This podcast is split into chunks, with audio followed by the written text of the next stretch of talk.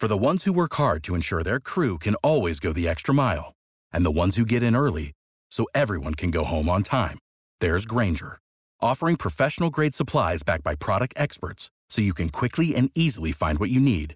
Plus, you can count on access to a committed team ready to go the extra mile for you. Call, clickgranger.com, or just stop by. Grainger, for the ones who get it done.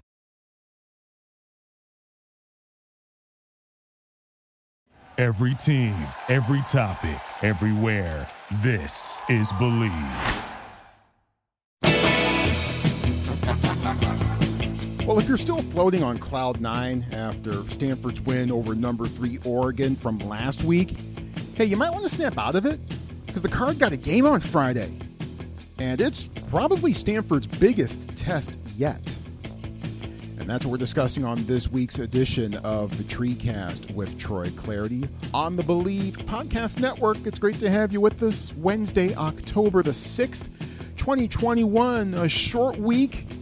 And with that, a quick turnaround, and we are right back at it on the Treecast. So glad that you are here with us. A couple of special guests to help us uh, get ready for Stanford's Friday night affair with the Arizona State Sun Devils down in Tempe. That's a 7:30 p.m. kickoff. Uh, down in the, the Phoenix in the Valley of the Sun. And we're going to chat about it with Stanford left tackle Walter Rouse. I always enjoy talking with that young man. I, I kind of call him the mayor of Stanford football practice. Every time after every, every practice is done, He's out there uh, playing with uh, the coach's kids and talking to everyone and having a good time. And oh, by the way, uh, a pretty good uh, left tackle, as has been borne out the last couple of years uh, for Stanford as well. That being said, mixed results, I think, overall for the Stanford offensive line. We'll cover that with him and plus everything that's on the O line's plate as they try to uh, keep the Sun Devils defense in check. We'll also catch up with Stewart Mandel you longtime college football followers know very well whom he is. If you don't, well, he's the editor in chief of The Athletic's. Uh, college football coverage and also co hosts the Audible podcast uh, with Bruce Feldman, another uh, good dude. So, Stewart Mandel, looking forward to getting his thoughts. He was actually in the building when Stanford uh, beat Oregon last week. I'm looking forward to getting his thoughts on what he saw uh, last Saturday and uh, what this could all mean going forward for the Cardinal for the Ducks, for the Pac 12, and what we can look at in the weeks ahead. So, Walter Rouse, Stewart Mandel, and you joining me, Troy Clardy. 29th year of following, covering, and at times broadcasting Stanford football. Eighth year currently of Pac 12 network play by play across eight different sports. That's a lot at Troy Clardy on Twitter. The last name is spelled C L A R D Y. I always appreciate the follow. Even more than that, I appreciate you subscribing to the Treecast, which has been on the Bleav Podcast Network since spring of 2020 and bringing you Stanford football coverage like no one else can in the podcast space overall since 2015. So, subscribe to the show via your favorite listening app. And even better, rate it and review it and react to it on your friendly neighborhood message board and tell folks, uh, tell other Stanford fans uh, uh, about the show. We certainly appreciate uh, what we've seen numbers wise so far this fall. Word of mouth has been very good. And hopefully, the content has uh, been there to match as well. So, subscribe, rate, review, download, listen, and enjoy. Pretty simple process there, no? Well, when we last saw Stanford football, they were celebrating a big dramatic win over number three Oregon. But as cool and as surreal and as potentially impactful as that win was, Cardinal head coach David Shaw had a reminder for his team right after it was over. I was waiting outside, first of all, for everybody to get back in the locker room, post game interviews and families and too many people on the field, et cetera. But I told him, hey, when I was standing outside waiting for guys to come in, I didn't see anybody bringing a trophy. Like there's no trophy for beating Oregon. If you win big games, the games get bigger, right? So the Oregon game is not the end all be all. You beat Oregon, that's okay, that's great. Now the Arizona State game is bigger, right? So the, the, the hope is that you want to play in big games. If you win big games, then you get even bigger games as opposed to peaking, you know, game five of a season. Yep, Cardinal have already turned the page to Tempe, and we will as well with three things you need to know as Stanford gets ready for Arizona State. But first, this reminder that all eyes are on the gridiron as teams are back on for another football season. And as always, Bet Online is your number one spot for all the pro and college football action this season. With a new updated site and interface, even more odds, props, and contests, Bet Online continues to be the number one source for everything football. Head to the website or use your mobile device to sign up today to receive your 50% welcome bonus on your first deposit. Don't forget to use their promo code BLEAV, B L E A V, to receive your bonus. From football, basketball, boxing, right to your favorite Vegas casino games, don't wait to take advantage of all the amazing offers available for the 2021 season. Bet online is the fastest and easiest way to bet all your favorite sports. Bet online where the game starts. Three things you need to know as Stanford gets ready to hop on the plane on the short week and head down to face the Arizona State Sun Devils. And let's begin with number one. And after that brutally physical game against Oregon, I was worried that half of David Shaw's weekly media Zoom on Tuesday was going to be taken up by the injury report. Well, fortunately, it wasn't that long, Right guard Branson Bragg will likely be back after missing the game against the Ducks. Uh, running back EJ Smith still out. Uh, cornerbacks uh, Ethan Manley and or Ethan Bonner checked that, and Zaron Manley still not on the depth chart. But another crucial name popped up on this week's list: kicker Josh Karty. I asked Shaw what the table table is for Karty's return and whom the candidates for the gig are this week. Yeah, don't really have a timetable. Hopefully, it's just it's just a week.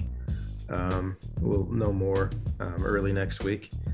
Um, as far as the candidates, um, I'd imagine there's going to be a line when we go out there. Um, you know, Emmet Kenny is a freshman, a very talented freshman, uh, may have an opportunity. Ryan Sanborn has stepped up and did that for us uh, a year ago and did triple duty for us, punting, kickoffs, and field goals. Um, we have multiple guys on campus that'll do it. Um, surprised I haven't heard from Justin Reid uh, who would love to come back in another life as a kicker and uh, and do be a kickoff specialist or be a field goal man. Um, but like I said, we've, we've repped multiple guys throughout the year. Uh, Coach Alamar does a great job with those guys. Um, so we'll see how the week goes and see who we tried out there for kickoffs and who we tried out there for field goals. That's David Shaw on Karty, who is out this week with an unspecified uh, reason. Uh, Kenny, a freshman from Fargo, North Dakota.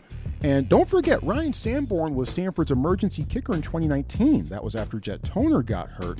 And Sanborn ended up going 7 for 9 in field goals with a long of 48 and had 14 touchbacks on 27 kickoffs. So there is that. Uh, I, I kind of like the, the shout out to, to Justin Reid, by the way. All right, let's move on to number two. And wide receiver Brycen Tremayne is also out with his gruesome leg injury that he suffered against Oregon, and that's that's probably a long-term injury for, for the young man who had entered last week as Stanford's leading receiver. Cardinal wide receiver John Humphreys caught the game winner against the Ducks, and he tells about the task ahead for Stanford's wide receiver room. Brycen Tremayne is um, incredible. Like he's, we're gonna miss him uh, for sure. Um, and our team's a lot better when he's out there. So, but you know, guys are gonna have to step up. Uh, we got we got the guys to do it. Obviously, Elijah, Bryce Farrell, um, Silas Starr, Colby Bowman, uh, younger younger guys like Jason Rains. Um, so we you know we have a lot of talent in that room, um, and yeah, so we're we're ready to step up for the challenge. That's John Humphreys, and yeah, there's a lot of talent in that wide receiver room, and that also includes one guy that Humphreys did not mention. Michael Wilson, the senior with 89 catches and seven touchdowns in his career, but he hasn't played yet this season with an unspecified injury. At the start of the year, David Shaw said that Wilson was looking at a mid-season return. Well, it's October now, so on Tuesday, I asked Shaw for an update on Wilson. You know, fingers crossed. The, the hope, um, the hope is that he can start practicing. Uh, maybe this week, maybe next week. We'll see. Um, we got a few more doctor appointments to check in in on, and um, you know, I think once he starts practicing, and my guess is about a week and a half. Uh, Mike would probably say once he starts practicing, he'll need about 24 hours before he plays. Uh, but we'd like for to get into practice and uh, and work through you know things. But he's running along the side, he's conditioning, he's sprinting, he's cutting. Um, he looks great. Um, but we need that final clearance before he gets into practice. and then my guess is at least a week of practice before he can he can get out there and play. So um, the good thing is we're, we're getting close. All right. So based on all that, and I cannot confirm whether Michael Wilson uh, practiced on either Tuesday or Wednesday. I was at Tuesday's practice, and a reminder that the media is not allowed to observe any part of uh, Stanford football's practice, so I can't confirm that. So it looks to me like most likely after the bye week, when the Huskies come to town, which ironically is who we got injured against last year, is when we'll see Michael Wilson perhaps next on the football field. Let's wrap this up with number three. And this is arguably the toughest week on Stanford's schedule. And we knew it would be like this when the slate came out back in the spring. Playing at Arizona State just six days after facing Oregon with a plane ride before the game, that's not ideal. Shaw took us through the process that his team is going through in this short week. Uh, Sunday and Monday was an absolute complete fire drill. Um, you know, there's a there's another phrase I could use, but that's a says a bad word in it. Um, it's hard, right, to do two days of work in one day. Um, you know, thankfully, you know, you, you look a, look a little advance at, at your opponent, you know, week two weeks out just so this is not as stark. Um, but between Saturday night and, and Sunday, um, to try to get a game plan done um, in all three phases um, is difficult.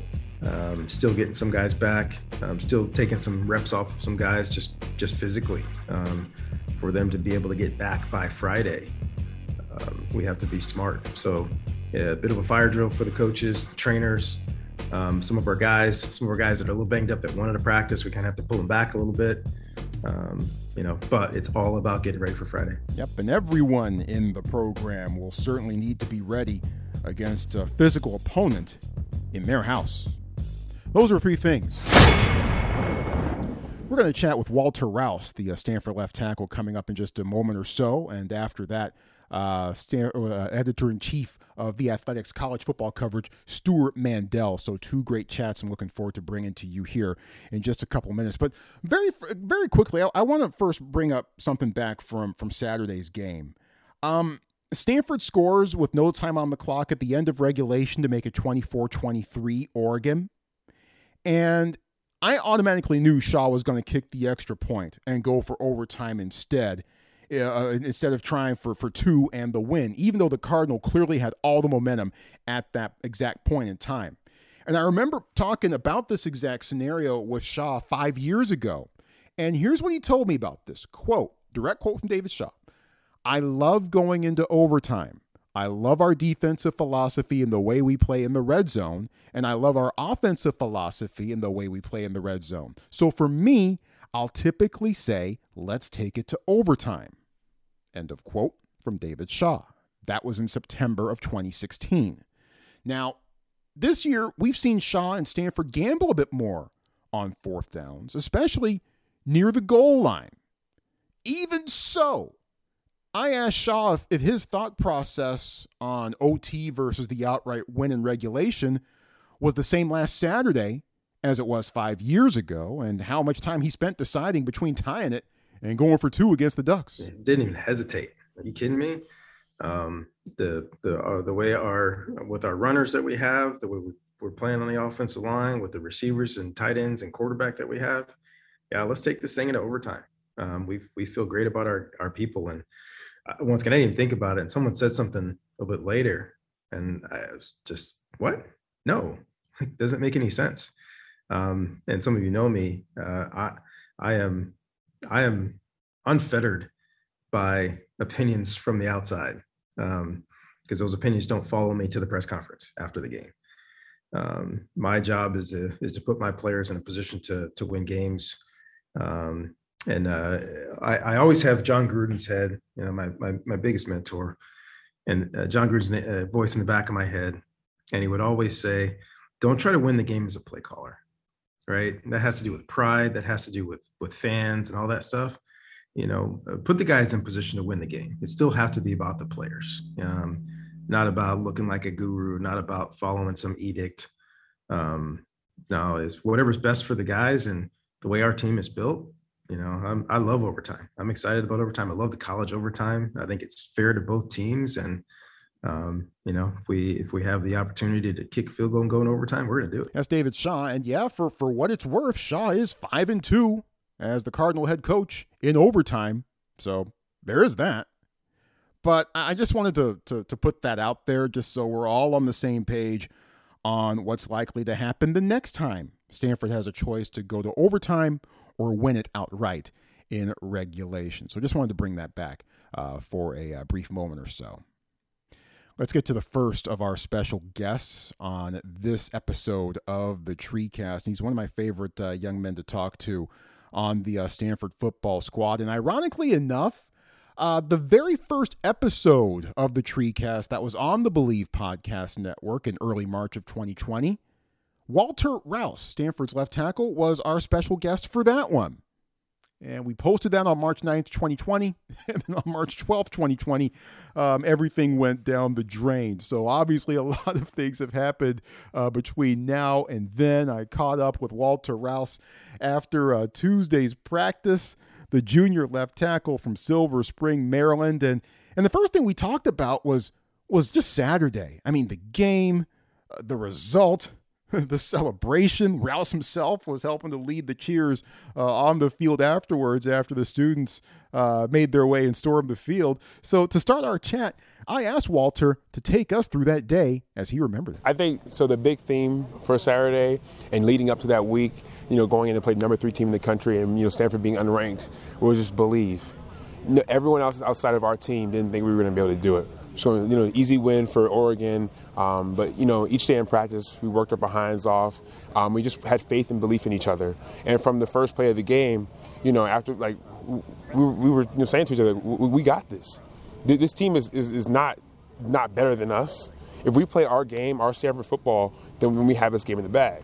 And we did that in the first half. And I will say that we didn't finish as strong as we would like to, would have liked to, but we didn't give up we believed that we could, you know, finish the game, you know, go into overtime, uh, you know, and we knew that the defense would get stops for us and we would get our touchdown. So we just, you know, again, going back to our big thing, just believe. And then being on the sideline, watching that fourth and eight, and going that passing complete. It, it, for a moment, I was, I was, you know, I stopped because you know I just I wanted to make sure the refs didn't call anything back or anything, and I was just like, we won, like, like we, like we really did it, and I'm running on the field, and you know, I, I threw my helmet up, hopefully it didn't hit anybody. had to go find it later, uh, but it was just a surreal moment, something I, I will never forget, and it uh, likens it to uh, the UCLA game of last year, but this time just it's so much better with people fans, their fam, uh, fr- uh, family and friends. It just made it so much better. Um, and you know, I was just you know riding that high from Saturday and even on Sunday. Um, but you know, you know, as I am here today talking to you, you know, we won, and that is great. But we have a task. We're, we're, we we believe I believe that we should be ranked, but we're not. Oregon only fell five spots to number eight. I feel like they should have dropped a little bit more. So I feel like there's still a little bit some disrespect towards Stanford football, and we're going to have to prove that wrong this, this Friday. Yeah, you know, because I was looking at this earlier this afternoon. Stanford has beaten USC and Oregon in the same season now yes, five times since 2009. Nobody else has done that more than once since 2002. Wow. Washington State did it in 2017, Utah did it in 2018, but Stanford's done it five times since 2009. Yet, you know, if you want to be surprised by the result, fine against Oregon and against USC as well, but folks are still seemingly genuinely shocked by it all. What do you, what do you make? What do you yeah. make of it? It's I just I think people still think we're still that, that almost that four and eight team from my freshman year. And you know if we had like and you know we even though we did lose to K State and it was you know bad a bad loss to start the season off, and so like oh it's the team that beat that lost to K State. It's a fluke that, that that we that we beat USC. Oh it was a fluke that you know we beat Oregon. Oh the referees were on their side or anything something like that. So we have to you know, continue to uh, prove people wrong. So if you're, you know, if we beat USC and Oregon and you still don't believe it, then fine. We're going to beat Arizona State and any other team that's going to be ranked or unranked, and we're just going to, you know, play our best football, play Stanford football. That's all we can do. Big test, of course, coming up against yes, the sir. Sun Devils and uh, run blocking really uh, has a market market improvement, especially between the UCLA and the Oregon results. What sort of uh, points of improvement uh, did the offensive line take, especially, particularly in run blocking, between those two games? Yeah, our, we, we didn't have our best game against UCLA, especially with the run. You know, we had to resort to pass most of the time, um, and you know, really just you know talking with our coaches and team meeting and you know our O line position uh, position meetings.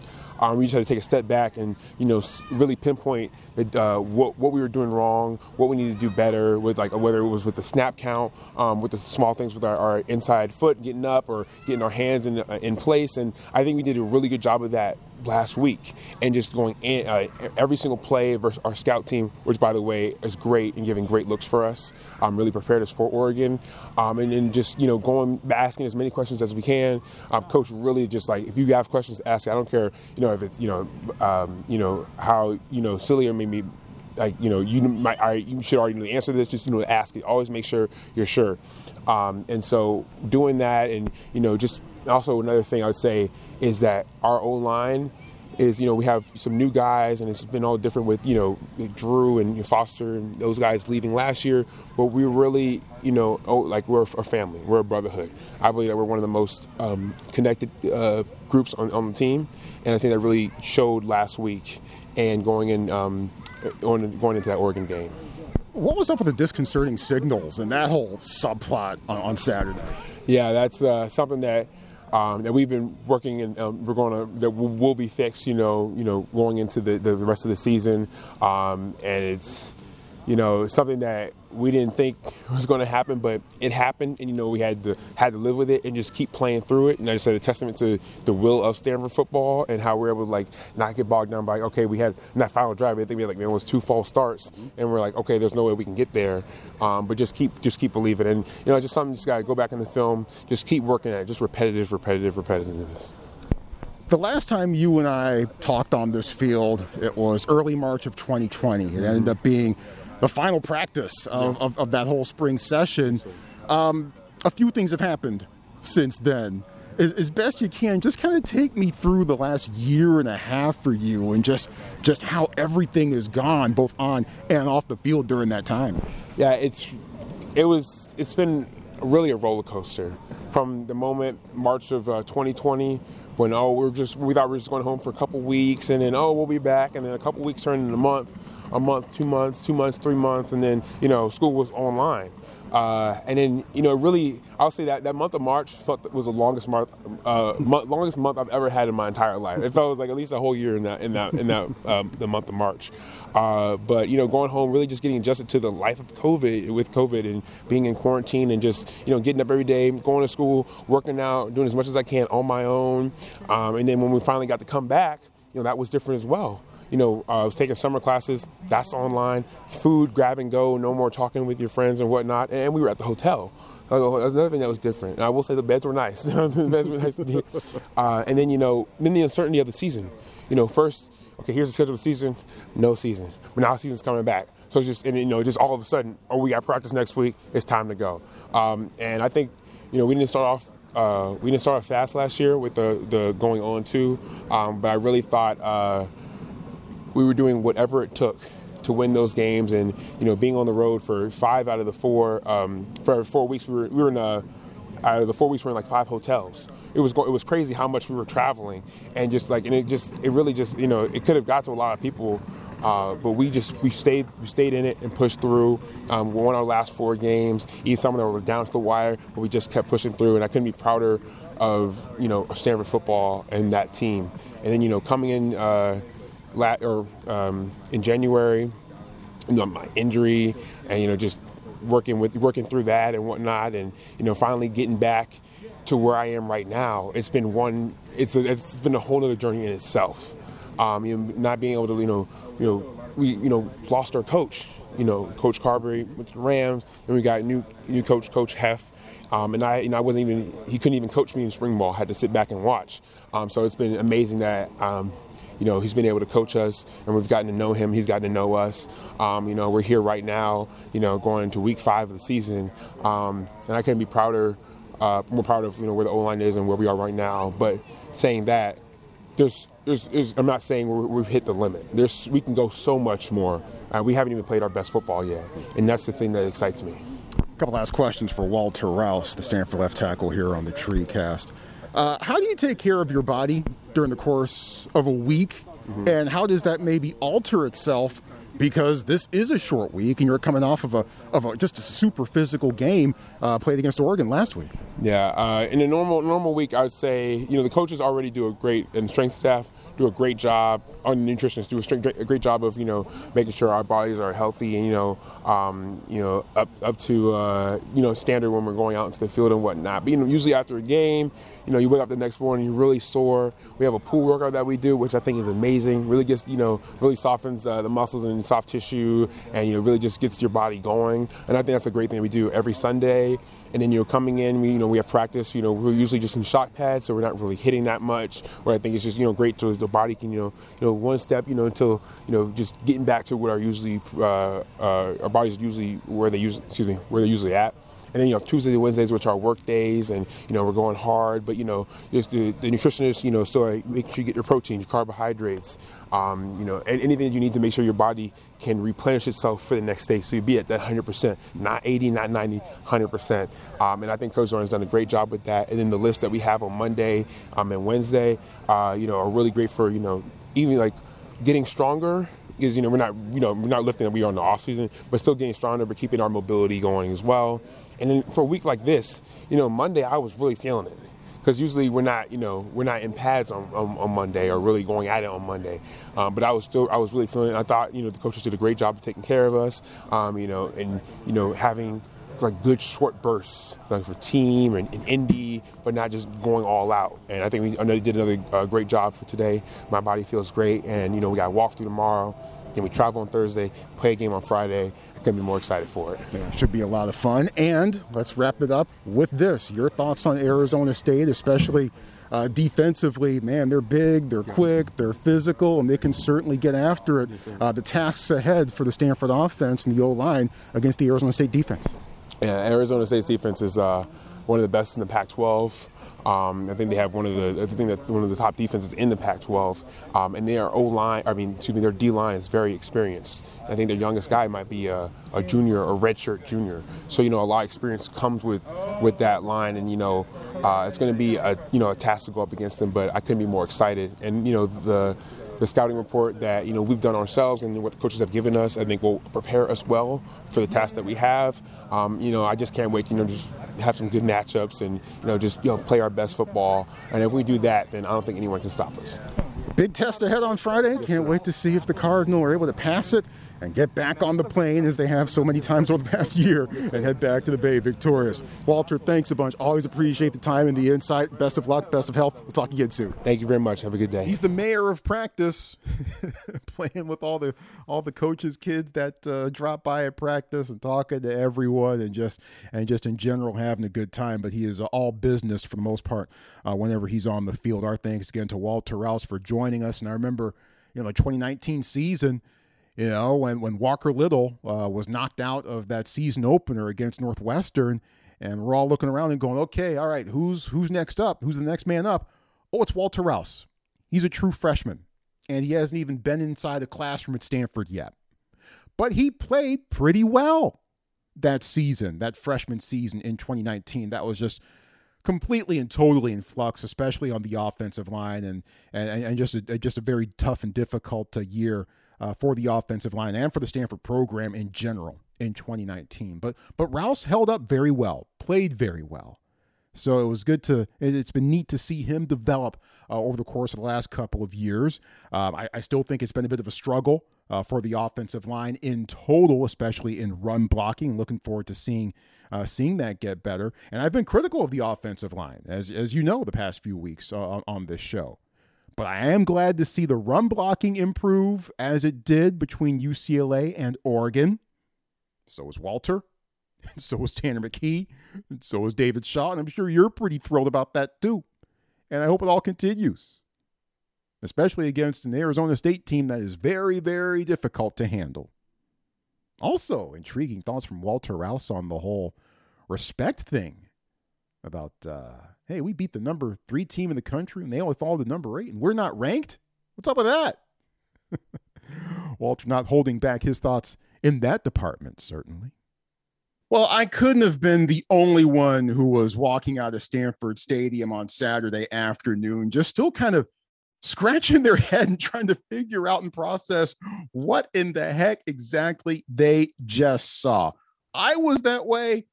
I'm I'm wondering if our special guest was also that way as well. Let's ask him. One of the preeminent folks covering college football, no matter the medium. In fact, he's the editor in chief of the Athletic's college football coverage, which is absolutely fantastic and well worth the dough. He's a Bay Area guy too. All sorts of box that Stewart Mandel is checking as he joins us here on the Tree Cast. Stewart, thanks a bunch. Appreciate the time as always. How you doing today? Great, Troy. Thank you. That's a very, very kind introduction. Well, you know, you're you're a very distinguished person. You know, we got we got you know we, we got to give the uh, the appropriate introduction uh, for for someone with your resume. And as mentioned, you were in the building, you were at Stanford Stadium, you were in the press box on, on Saturday afternoon, and you saw the Cardinal somehow find a way to knock off number three Oregon in overtime. Uh, what were your big takeaways as, as you were walking out of the place on Saturday afternoon and trying to process all the things that, yeah. that you would spend the afternoon seeing? Well, while I did spend most of the game in the press box, I went down to the field with about three and a half minutes left, and that's when all the action happened. So I, I was literally standing in the corner where, if you if you watch the replay on TV, you see me right there uh, when Elijah Higgins catches the touchdown on the last on time play. One of the reasons I wanted to go to that game was that I it had kind of an upset alert feeling to me. Oregon had not been playing well the last couple weeks going into that game, and while Stanford obviously was coming off a loss, uh, Tanner McKee had been emerging even before this game to me as one of the better quarterbacks uh, in the Pac-12. So I wouldn't necessarily have predicted it would play out exactly that way. Um, I would have thought it would if Stanford. You told me Stanford was going to win. I would have thought it was a high scoring game, not not what we saw. But um, you know, that's this is kind of life in the Pac-12. Like Oregon may turn around and and go on still to have a great season, mm-hmm. um, but in the moment, uh, everybody kind of freaks out and feel oh they must be falling apart. Uh, no, they went on the road and they lost in overtime to a conference opponent which Stanford performance so far this year, as you look at the, the, the resume for the Cardinal so far this season, lackluster loss. Uh, they've, they've they've they've had some moments of of excellence, as David Shaw has said, but they've also had moments of the opposite of excellence, as Shaw has also said as well. Which of Stanford's performances so far this year strikes you as perhaps being closest to the truth of what this team is all about? Oh, that's a good question. Um, uh, I would say somewhere between the uh, UCLA and the and the uh, Oregon games. Uh, I don't know that everything's going to necessarily come together the way it did last week all the time. Um, and they have a lot of vulnerabilities, and you saw that in the UCLA game. Mm-hmm. Um, so, but I think I do still think even after the loss to ASU that UCLA is one of the better teams they'll play. So, you know, I think they have a chance to. It wouldn't surprise me if the end of the year if Oregon's in the playoff mix and they're looking at the resume and going, oh, well, that wasn't such a bad loss. Stanford is seven and five or something like that. But certainly coming off Kansas State and, and even UCLA, it looked more dire than that uh, to a lot of people. Yeah, cer- certainly did. But uh, Tanner McKee emerging as the starter after uh, week one and really uh, taking the reins of that position. And you, you, may have just hinted at it here a few moments ago or so, but I definitely want to get your deeper dive into this. Uh, obviously, it's a small sample size relative to the other guys that might potentially be in this mix as well. But but how close is Tanner McKee right now to being the top quarterback in the Pac-12 as we head as we head into October? He might already be there. Uh, I mean it's you know I, I wouldn't necessarily you know uh, say that definitively. Um, Dorian Thompson Robinson's very good. Jayden Daniels is very good.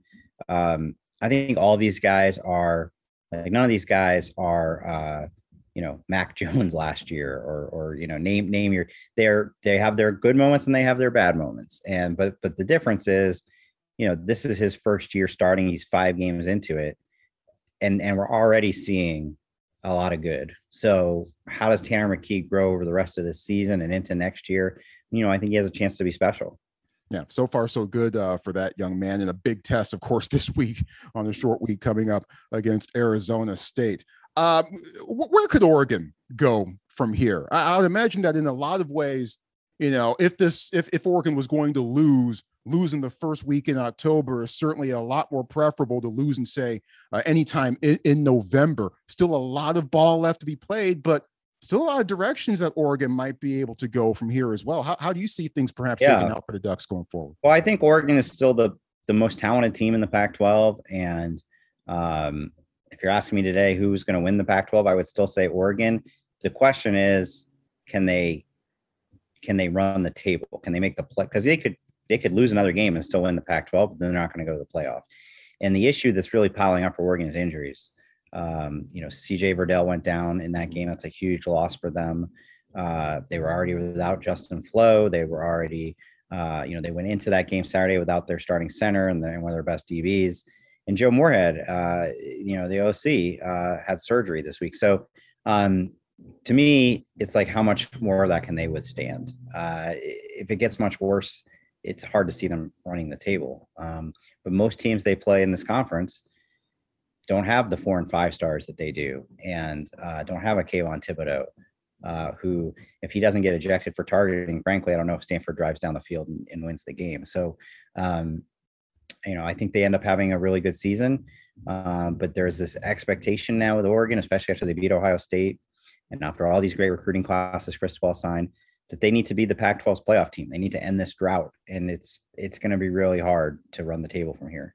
Yeah, yeah, and it should be very intriguing to see what the Ducks do from here. And it kind of kind of brings up something. I talked with this with uh, I talked about this with uh, Stanford left tackle Walter Rouse uh, er, er, earlier on the show. I, I kind of like to get, get, get your thoughts here on this as well. Um, since 2009, Stanford has beaten USC and Oregon in the same season five times now only 2017 Washington State and 2018 Utah are the only other teams that can claim the, the, the same thing uh, during that time frame. Yet and still, you know, folks seemed legitimately shocked that Stanford hmm. beat USC. Shocked that Stanford beat Oregon. Surprise? Yes, sure, given how those games respectively went, but but actual legitimate shock when these are things that have kind of been happening. It seems almost more often than not. What what, what do you make of what do, what do you make of that?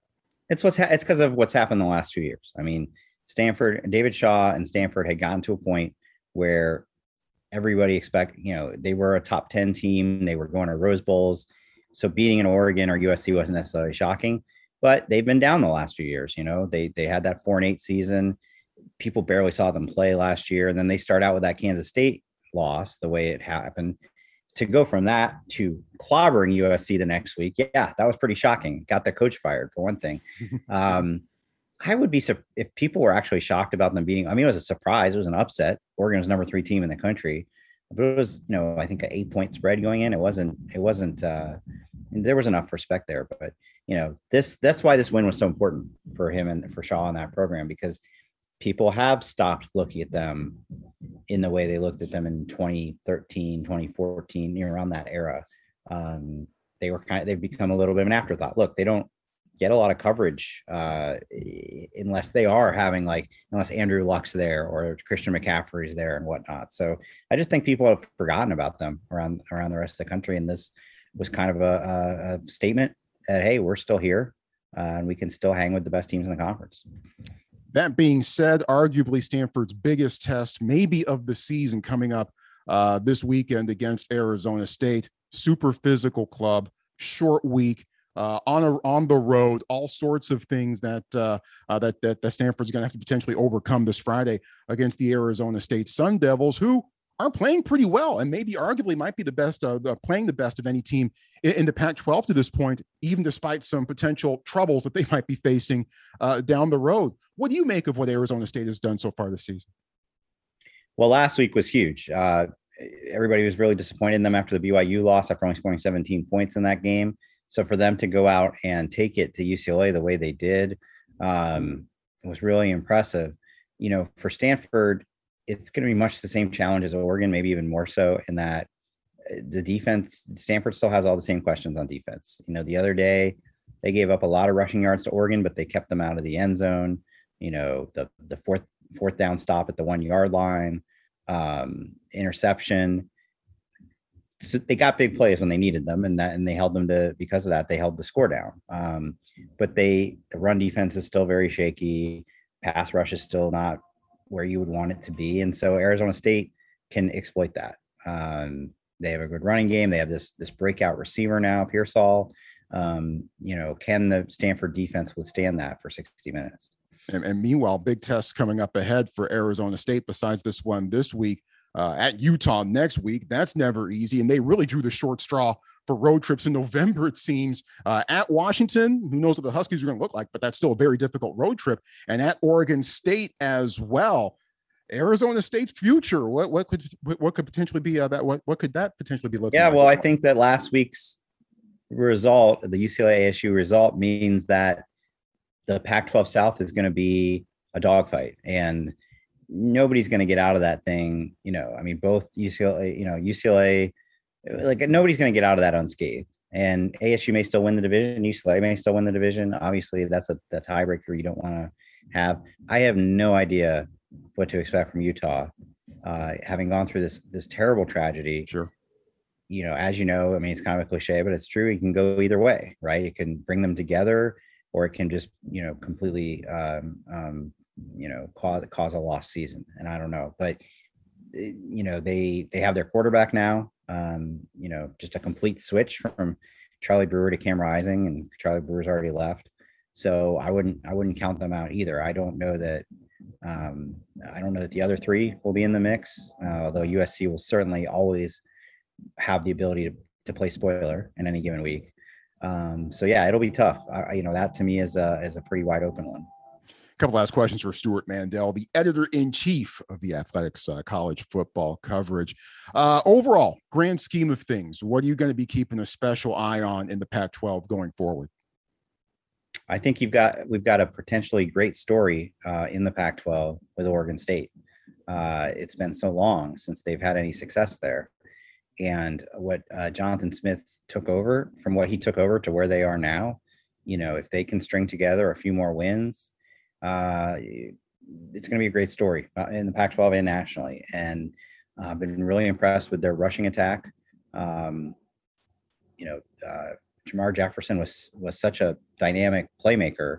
You would think losing him would have had a bigger effect, but they found the next guy, mm-hmm. and and they keep going. Um, wouldn't it be something if they could be in the hunt, you know, with Oregon, with their arch rival towards the end of the season? That would be something. I don't know yet. I think, uh, you know, we're only a couple games in to league play for them, but I mean, that's that's definitely a, a one to keep an eye on. And then, you know, I think the dominant storyline though will be can Oregon still make the playoff because that's really their last hope. And uh, you know, I guess ASU could could theoretically get in the mix if they run the table, but they don't have what Oregon has that they don't is a win at Ohio State. Yep. And and it's because of that that I don't think Saturday eliminated them in any mean by any means. And uh, you know, if they if they if they lose the next time Oregon loses, if they lose, you know, the story's gonna be the Pac-12 misses the playoff again and and not only misses it is eliminated in October or whatever. And that's that's the narrative that that, that they've been trying to fight against for years now.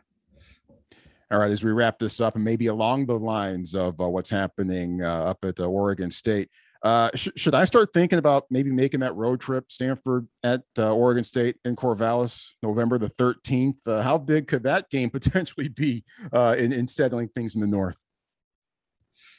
I mean, it could it could be huge. I mean, but I think it kind of depends on, on how Stanford plays between now and then. Are they going to build off the momentum of, of what happened this past Saturday?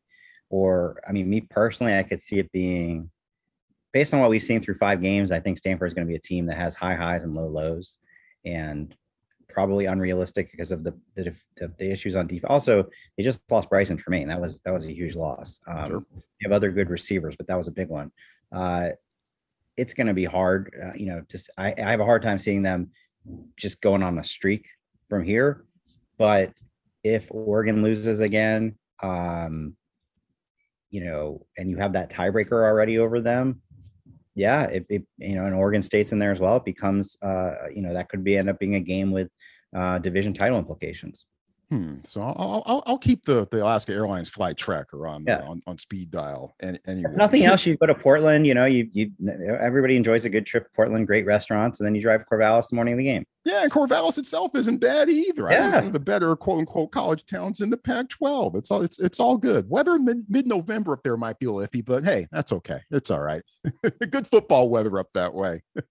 and The only good, way to see rain anymore since we never have any here. yeah, no doubt. Yeah, that is true. That is very true. Good uh, good football weather up that way, and excellent football coverage on the Athletic, and the guy who spearheads it all, the fearless leader of the Athletic's college football coverage. Stewart Mandel. Stewart, thanks a bunch. Always appreciate the time. Best of luck, best of health, and we'll talk again soon. Enjoy the rest of the season. Thanks so much for having me. Well, good stuff from Stewart as usual. I always appreciate uh, his time and his insight. And uh, don't forget, Stewart also hosts the Audible podcast with Bruce Feldman, as those two guys are super dialed into the uh, college football world. And, and and look on on this show, we've we've talked about surprise versus shock before, specifically after after the USC result, and I think a lot of those things still apply this time around as well. I mean, you can be surprised that Stanford beat Oregon, and be surprised that Stanford uh, beat USC earlier this year, but out and out shock that I've noticed specific, specifically from from from from the from the national college football pundits out there who should probably know better. I mean, you know, have, have folks forgotten that Stanford actually went four and two last year in relatively impressive fashion, given the circumstances? Well, it kind of looks like they did, unfortunately. But you know, hey, that's that's kind of what happens when when the last time that Stanford played in a football season that that was anywhere close to normal, Cardinal weren't doing so well, and Stanford's first impression this year was not a good one at all. So you know, there is there is that, unfortunately, when it comes to the Cardinal not getting respect uh, to this point in the season. Now, that being said, they beat Arizona State this week. Oh, they'll be in the top 25. No doubt about that. I wouldn't think anyway. And Tanner McKee might already be the top quarterback in the Pac 12, according to Stewart. Yeah, maybe. Maybe. Now, now Stewart himself said it's not definitive, but the fact that the fact that McKee's already in that conversation says a lot. You could argue that it also says every bit as much about the rest of the conference as it does about Tanner. But hey, still, it, it's a conversation that I'm sure you'd still rather be happening right now, right? No doubt Jayden Daniels is in that conversation as we turn our full focus for the remainder of the show on Friday night down in the desert, Stanford versus Arizona State. And Daniels has thrown for almost 100, 1,100 yards and run for nearly 300 more this season. A State, they do much of their scoring on the ground. So Daniels has only tossed four touchdowns versus three interceptions, two of them against BYU. I find that I find that ratio rather interesting. And a lot of folks like comparing Jayden Daniels with Dorian Thompson Robinson, DTR, down at UCLA. Is David Shaw one of them? DTR, I don't want to disrespect that guy. Man, that guy is a headache. Um, he makes big time throws. He puts the ball in tight windows, and then he's a doggone road runner when he takes off. He just can't catch him, and he laughs at you as he runs by your guys. You know, it's it's very disheartening. Um, so I don't want to disrespect him. Jayden Daniels, probably the maybe the better passer, pure passer of the two, but man, he can run as well, and he's athletic. Um, I think both guys are are going to have a, a nice future in that paid league. Um, hopefully sooner than later. Um, they need to get out of our conference. Uh, but Jayden Daniels uh, is is more of the prototypical tall, long, quick release, strong arm, accurate. Um, that is uh, is is is difficult. Difficult get to get down. Difficult to sack. Um, and he's so he's so tall. He sees over uh, your guys. So um, a big big challenge for us. That's David Shaw's comparison of uh, DTR and Jayden Daniels, and he, he will he'll throw once those dudes get drafted. Uh, I'm sure that uh, Shaw will will certainly throw parties for each of those respective young men and say goodbye, get out of here. I'm tired of having to deal with you. Now we can widen the scope a little bit because it certainly seems like Stanford's um, last three opponents, including this upcoming one, uh, UCLA, Oregon, and Arizona State, all have some similarities between them offensively. I mean, it, it kind of seems that way with how they operate. Maybe some, you know, obviously there, there there are some differences and some nuances, but but overall, the way that that these three teams like to try to score and move the ball seem to be relatively similar. I asked Stanford outside linebacker Jordan Fox to compare the Bruins, the Ducks, and the Sun Devil. Definitely well powered, high offenses, um, great quarterbacks on all three teams, um, a good, strong offensive line that work well together um, and can make explosive plays at any time, you know. Um, can have that 70, 75 yard play, um, can have a quarterback escape with their legs. So, three different teams, three different um, game plans uh, that we knew going into it. So, and a big stretch for our, our team um, with the three games of going against them. So, uh, big challenge in our schedule, but definitely more important about us and just how we're playing and the football that we need to play. That's Jordan Fox. And against uh, the Bruins and the Ducks, the Stanford defense made big plays and they played very well for stretches, especially when DTR and Oregon quarterback Anthony Brown tried to throw the ball. Will the Arizona State offensive brain trust uh, be a bit more committed uh, to the ground game this week? We'll see. We'll see. But Stanford made some big plays, play, played very well for stretches against those two opponents. Stanford also gave up big plays. Uh, that that 75 yard touchdown pass that put up the Bruins for good, and the 66 yard catch and run for Oregon that set the fourth quarter go ahead score for the Ducks. So they gave up big plays and a bunch of little ones against the Bruins and the Ducks as well. And Arizona State compounded. You know, Rachaad White has has eight rushing touchdowns already this year. And much of the story of this game is going to be told around whether Stanford can get a much more consistent effort defensively. They'll they'll make some big plays here or there, but a big play here or there isn't going to be enough against Arizona State. It wasn't against UCLA. It almost wasn't against Oregon.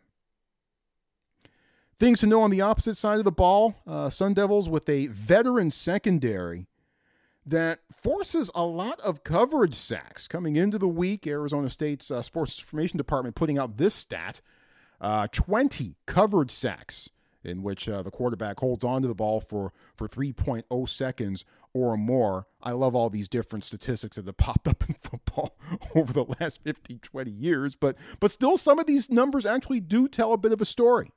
And those 20 coverage sacks tied for third in all of college football entering this week. Uh, who else is Arizona State tied with in that category? Oh, some some dudes named the Alabama Crimson Tide. Yeah, whatever. But they force a lot of coverage sacks. So think back to Stanford's offensive struggles in the second half against Oregon and the first half against UCLA. Bruins change up their coverages, right? And, and they threw things at McKee that he may not have seen before. And the Ducks tightened up their coverage in the second half and didn't give McKee any options and, and almost ground ground that Stanford offense to a complete halt in the second half. Well, until that that final drive anyway. So the secondary, certainly with coverage skills, it seems. But what stands out to David Shaw about the Arizona State defense is those dudes up front. They're big. Right, they're front seven. They are big, they are physical, and they go forward. Right, they go right at you. Um, it's not they're not dancing around. They're not trying to get cute. They're trying to be physical. They're trying to constrict uh, the pocket on the quarterback. Um, they're trying to constrict the running lanes. Um, they're very physical. Um, they don't give up a lot of plays. They're not out of position. You know, you don't see a lot of wide open people. Um, they're they're very well coordinated, very sound, but you know, on top of that, they're just physical, physically imposing. Um, got really good defensive backs. They get their hands on a lot of passes, um, a lot of single high, a lot of man coverage. Um, and they, they they do it well. As David Shaw the Arizona State defense. So put it together, and, and and what have we got? Well, you know, we've got a quick and active and physical Arizona State defense. Does that mean we potentially see more misdirection and motion before the snap from the Stanford offense. We've talked about this uh, early, and we saw a teeny weeny bit of it against Oregon as far as misdirection and motion um, are concerned. We know those things are in the playbook. And one of the one of the best things you can do as an offensive scheme and as an offensive game plan is use a defense's strengths and turn them against them. So can Stanford use perhaps misdirection and motion and perhaps use Arizona State's aggressiveness on defense and and turn it against them, get them out of position and perhaps make big plays. That'd be nice. We'll see. And with Josh Karty out, and with either Ryan Sanborn or Emmett Kenny in, certainly Sanborn, I would imagine, would be taking the, uh, the taking the kickoff duties at the very least. Place kicking, we'll see. But special teams, which has done well in some departments this year and has struggled in some others, as UCLA and Oregon were at its best when Stanford practically gave them short fields via the return game or via shanked punts. Special teams takes an even bigger precedence on the road. It's unfortunately it's been a department that that that Stanford has performed very well in over the years, and in some in some cases has excelled in over the years. Pete Alamar is is fantastic and one of the very best in the business, the Stanford uh, special teams coordinator. But special teams is definitely going to take even more importance, I believe, this week against Arizona State with Josh Karty out. Karty with the with the super booming leg. What was it that 54 yarder that he tried against UCLA at the end of the first half? That clanged the upright about maybe eight feet from the top. that sucker would have been good from at least maybe 64, 65 or so. Maybe Justin Tucker territory. But that will certainly bear watching. And above all else, Stanford's got to find a way to come out of this game as healthy as it possibly can. You know, guys are already banged up after that result against Oregon. We knew they would be, and they are. But Stanford, as it gets ready for the second half of the season, it'll be we'll be six games into this one after this one's done. Can you believe it? And then Washington State up on the Palouse next weekend. The TreeCast will be there, by the way. Then the bye week, and then and then the uh, rest of the back half of the Cardinals' uh, season boy, Stanford needs to stay as healthy in this one as it possibly can. Your keys, your thoughts, they are always welcome on Twitter specifically. Hashtag TreeCast if you'd like me to see them. Hashtag TreeCast is the best way to ensure uh, that I see what you got, what you're thinking, what uh, what's on your mind about Stanford football and uh, anything else Cardinal athletics related. It's been fun so far this year and looking forward to coming back at you after this result.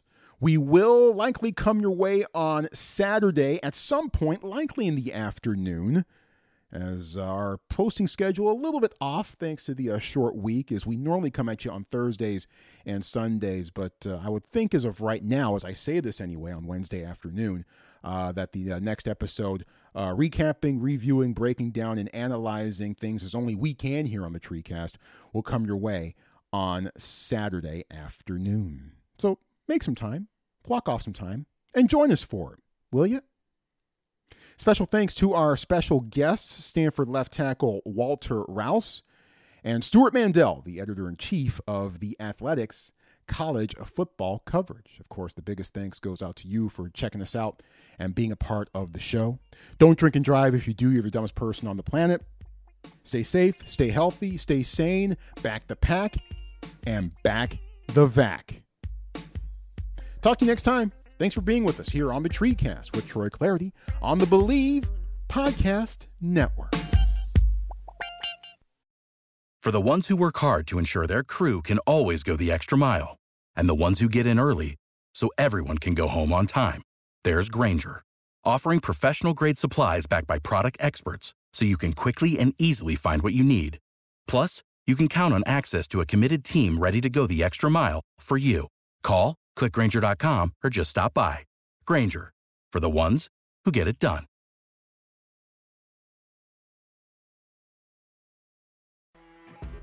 You know, when you're listening to a true crime story that has an unbelievable plot twist that makes you stop in your tracks?